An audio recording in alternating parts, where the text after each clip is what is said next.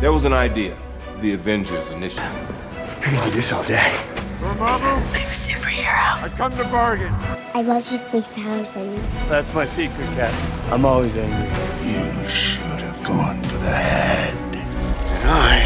Wakanda forever! Damn. Why is Gamora? Iron Man. We are...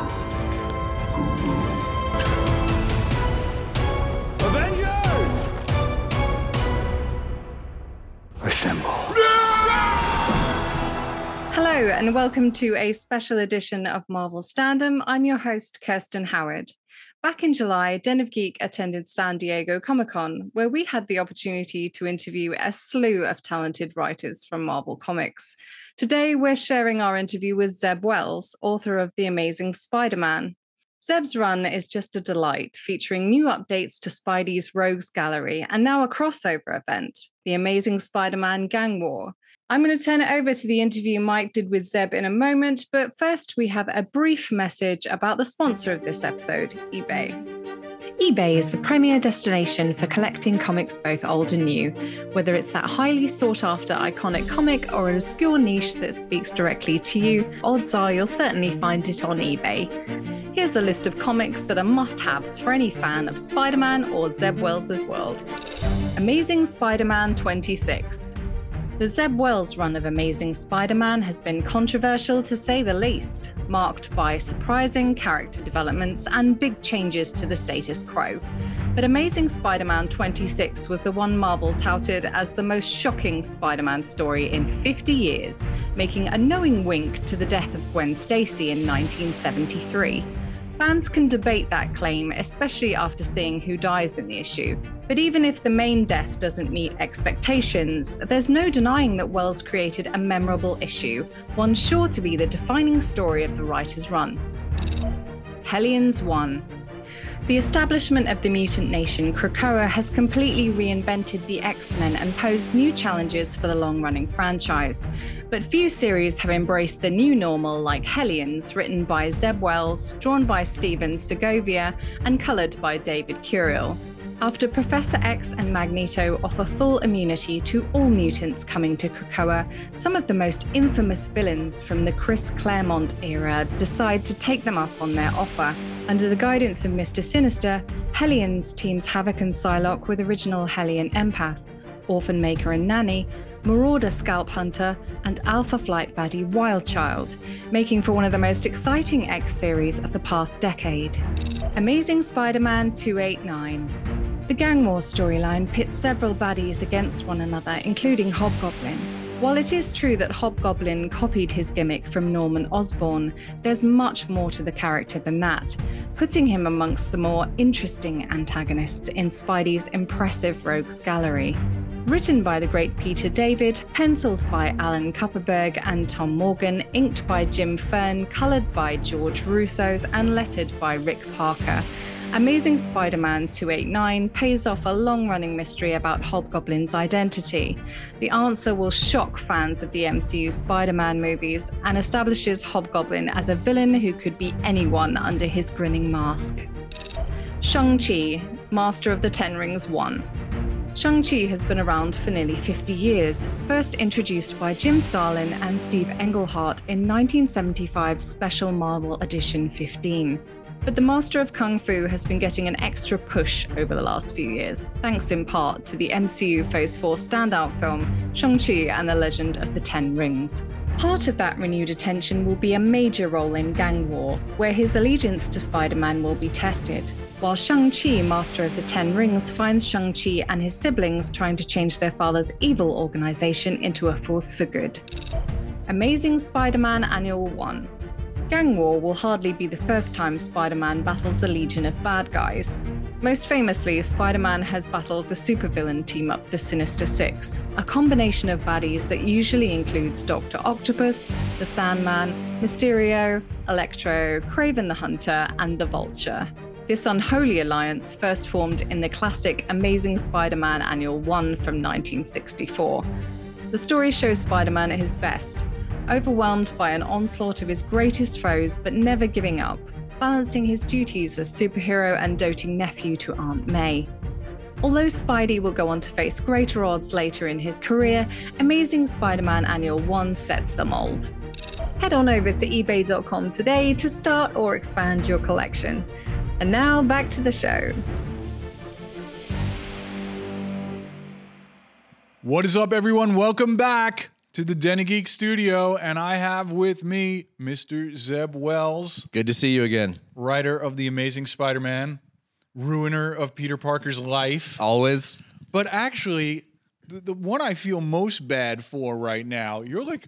You're like the ruiner of poor Norman Osborn's life, dude. Like, what are you doing? I can't believe the words "poor Norman Osborn" just came out of my out of my mouth. I think that's a big accomplishment for me. That people are feeling sorry for Norman Osborn. That's huge. Yeah, and like I felt like this even at the start of your run. I was like, "There's no way I'm gonna still be feeling like like sympathy for Norman Osborn like six, eight months from now." And yet here we are.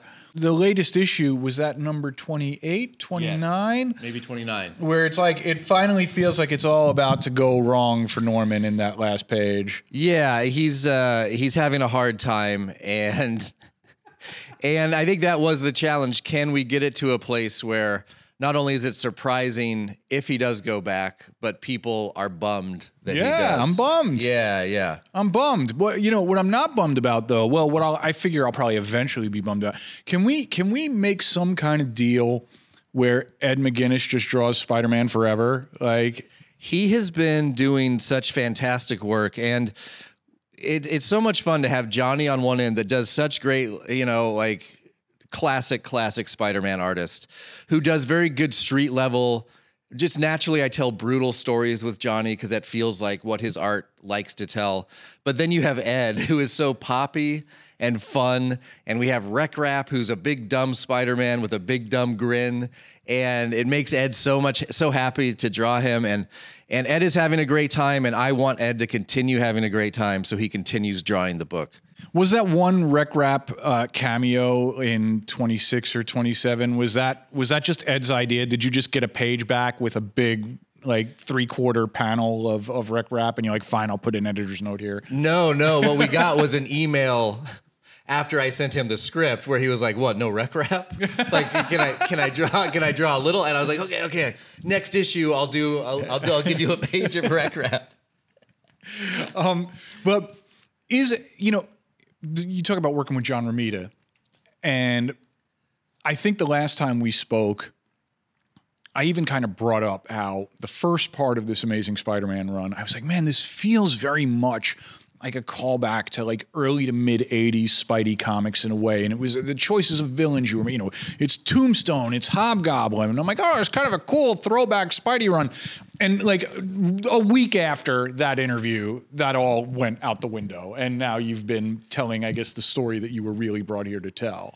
Yeah, but you saying that reminds me of what we're, what, what is happening in the future, where I, I do think Johnny is so good at the street level eighties stuff. So we just announced um, a big crossover called Gang War that Johnny will be drawing, and that I'm, I've we've started to seed, and we'll ha- we'll kick off in issue thirty-nine, and we're gonna get back to the the hardcore street level stuff that uh, that's that made Spider-Man so much fun in the eighties.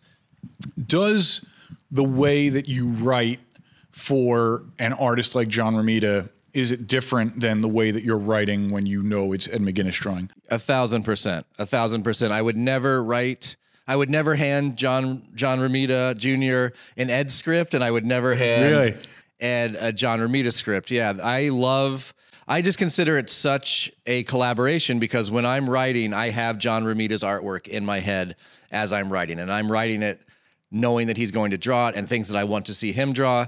And then when Ed, Ed comes on, it is like, okay, well, we have to add this up. You know, we have to make this fun for Ed to draw. And Ed always has uh, fun ideas too. And you can't always get them all in, but I try to, I, I want my artists to be having a great time because I think that's when you get the best artwork. Just to think about, you know, obviously you've gotten to play with Tombstone. You did, you did a really cool Hobgoblin arc. Um, obviously Doc Ock is hanging around now, but in the midst of all of this, there have been all of these new characters and concepts, like that have, you know, we have uh, Ben Reilly's new identity and costume, and that costume is pretty sharp. Um, you know, we have Jackpot in the picture now. Uh, Hallow's Eve seems to be catching on pretty yeah, well. Yeah, definitely. So, like, what, what can you, how can you, I don't know, how are you kind of balancing the classic Spidey elements that you want in, in you know, you can't not, you can't be writing The Amazing Spider-Man and not expect certain villains to have appearances, but, like, there are these really cool new characters that I think are are going to have an impact down the road. Yeah, and I think most of those have come out of collaborations with artists. So it's been really fun. Hallow's Eve, Ed was just chomping at the bit. When I, I think I came up with that power set, and then he took it and completely ran with it. And I think you do have to balance it, because part of me as a Spider-Man fan, you're a Spider-Man fan, part of you just wants to play with the Spider-Man toys that you know and love. And so I think it's more kind of nudging yourself to create a character or new concept so that you're adding to the thing. You're not just uh, doing stuff that people have done before. Full disclosure, I had fallen behind on the book, and so I was... I was catching up quickly. I knew there was a catch. Yes, I knew when yes. I came here there was a catch. So I had to catch up quickly. Um, I'm still a little fuzzy on the like the timeline element, you know, that, you know, when Peter left and came back, like I understand time passed differently for Mary Jane than it did for Peter. But like I'm just trying to figure out where we land now in relation to the rest of the Marvel Universe. Yeah, the, the books coming out now are current. Gotcha. And so when we started the book, he had had that experience with Mary Jane probably like five to six months earlier. And then there had been, you know, sort of a suggested six months of him just being depressed and not doing too much Spider-Maning, yeah. everyone being upset at, at, with him and him not being in a mood to mend fences. And so at the end of twenty-six, we tried to show that those fences were starting to be mended. Everyone sort of understood what had happened. And now we uh, we ha- have our feet under us and we're going forward with the rest of the Marvel Universe. Got it. And so that's a full twenty-five issues of, you know, you kind of knew, you know, when you when you're, issue one opened on that mystery, and it took us twenty-five issues to to really get, you know, the the resolution yeah. of it.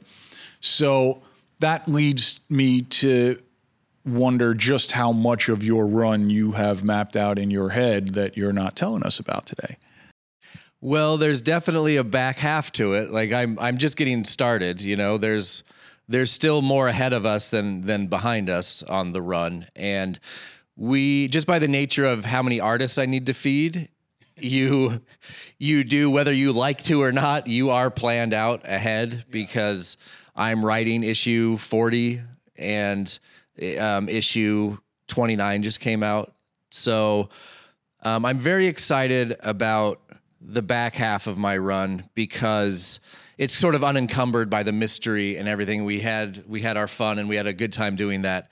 And now it's just, how does everything we've set up play out? And that is always really fun because you have just a bunch of balls in the air and it's fun to uh, to see how many of them you can land and stick the landing on. Gang War was announced today. What else can you tell everybody about Gang War? You touched on it a little bit a few minutes ago, but what else can you tease out about Gang War right now? Well, it is a love letter to Johnny and a love letter to the Spider-Man stories he has done in the past. And His just he Johnny is very New York. Uh, you don't say. Yeah, I don't know if you've, if you've met him, but that is very obvious from the second you meet him. He is a New Yorker, capital N, capital Y. So it's it's his vibe. It's me. It's a love letter to that vibe. Um, we have and, and it's and it's just he likes to do that street level brutality, and so we're pushing us into that. Uh, on the cover that we just released, we have She-Hulk with barbed wire wrapped around. Oh, wow. Wrapped okay. around her fist. So we're going for it. It's going to be a fantastic time. He, I, this is a good thing, but he's very angry with how many characters he's drawing right now. He keeps saying, I'm going to make him go back and be, to be a, being a bartender. Um, but the pages that he is sending in, the reason he's so angry is that he never skimps, you know, if there's a bunch of cool stuff written, he draws all the cool stuff. So the pages are incredible. The story is fun, and the story, we, we will be in a completely different trajectory after this story. And if you enjoyed the Tombstone arc, there was a lot of awesome Tombstone in this arc. John is not somebody I would want to make angry. No, no. So I hope you appreciate the risks I'm taking yeah, for yeah. the book. Yeah, this is like, this is, you're, you're suffering yeah. for your art. You're the man just told me he, he his bench max is two seventy-five. Oh my God. Okay. Well, folks, this might be the last interview you see with Zeb Wells, so I hope you enjoyed it. Zeb, thank you so much. Hey, thank you. Appreciate it.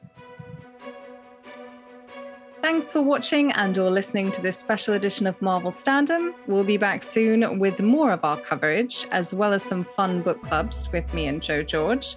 Be sure to follow us wherever you get your podcasts. Subscribe to us on YouTube at Den of Geek U S.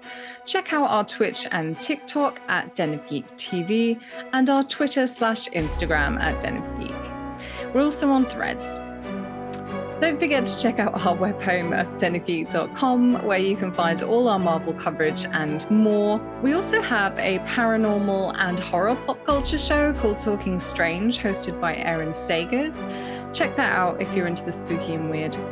Thanks once again to our sponsor eBay, and thank you all for joining us today. Be good to each other and stay safe.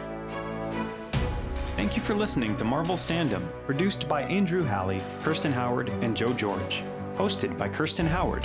Editing and graphics by Andrew Halley. Social media coordinator Lee Parham. Additional artwork by Chloe Lewis. Production assistant Michael R. Music licensed from soundstripe dot com. Marvel Standom is a production of the Den of Geek Network. For more information, visit den of geek dot com.